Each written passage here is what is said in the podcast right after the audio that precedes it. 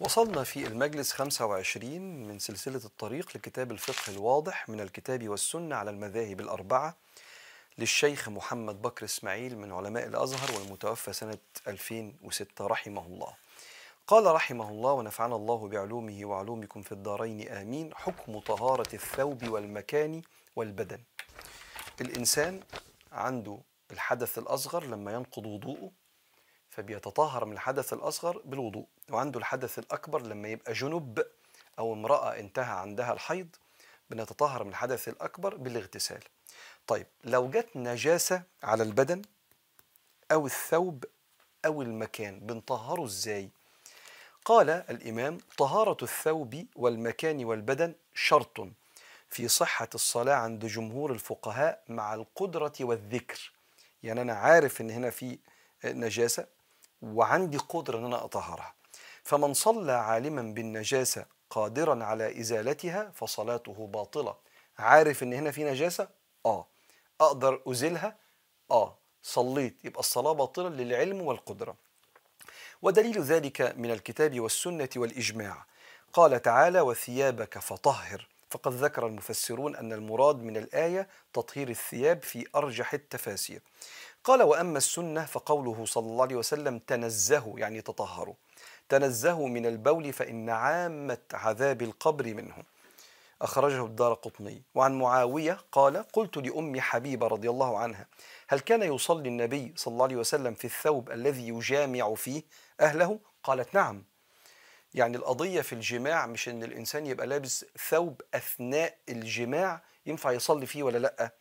قالت نعم إذا لم يكن فيه أذى إذا لم يكن فيه نجاسة صلى فيه. يبقى العبرة بطهارة الثوب من النجاسة.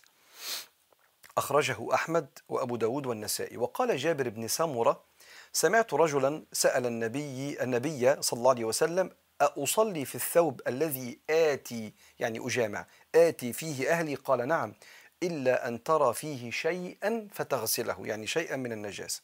رواه أحمد وابن ماجه. وفي تطوير المكان وردت أحاديث كثيرة. منها حديث الأعرابي الذي بال في المسجد الرجل اللي دخل فكان فاكر المسجد زي الطريق. ما زمان الطريق كان رمل والمسجد برضه كان حصى ورمل كانش فيه سجاجيد زمان. فوقف على جنب كده يتبول. زي ما بيقف على جنب كده في الصحراء بيتبول. فأمر النبي صلى الله عليه وسلم أن يريق يريق على بوله سجلا من ماء أو سجلا. أو لا سجلا بسكون الجيم عذرا أن يريقوا على بوله سجلا من ماء. السجل يعني زي الجردل.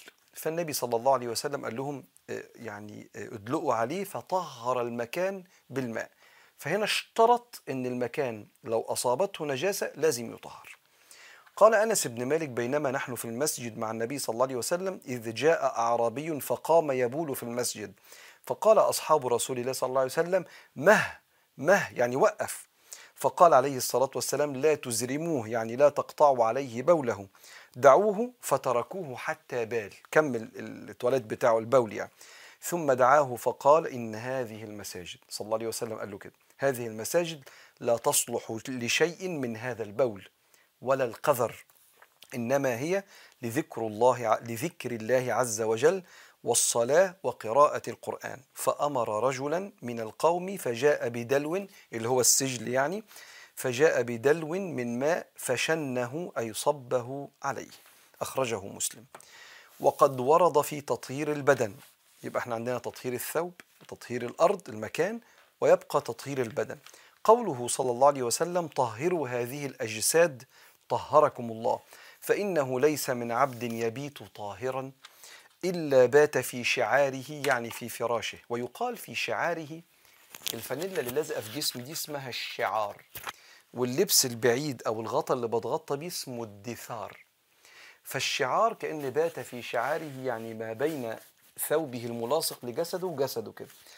فإنه ليس من عبد يبيت طاهرا إلا يبيت في شعاره أي فراشه ملك.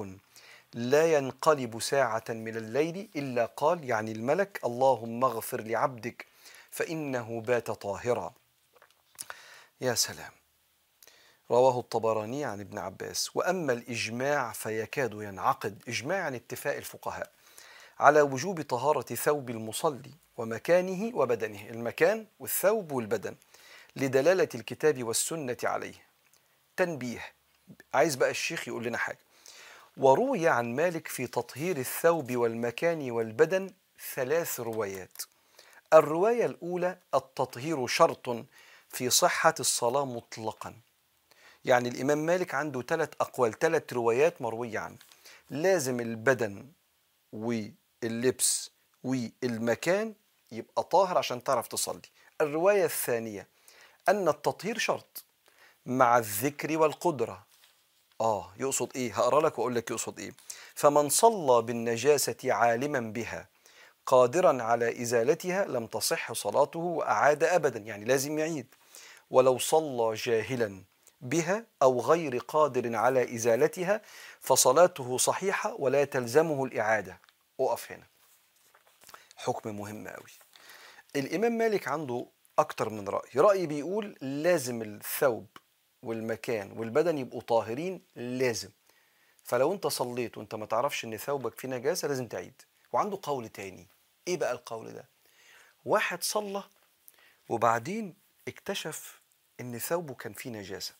زي موقف بيحصل مع ناس كتير يلاقي إيه في ملابسه الداخلية اثر نجاسة ما كانش خد باله إنه يتطهر كويس بعد التواليت أو ما أحسنش الموضوع ده أو عمل اللي عليه بس بقيت بعض البقايا.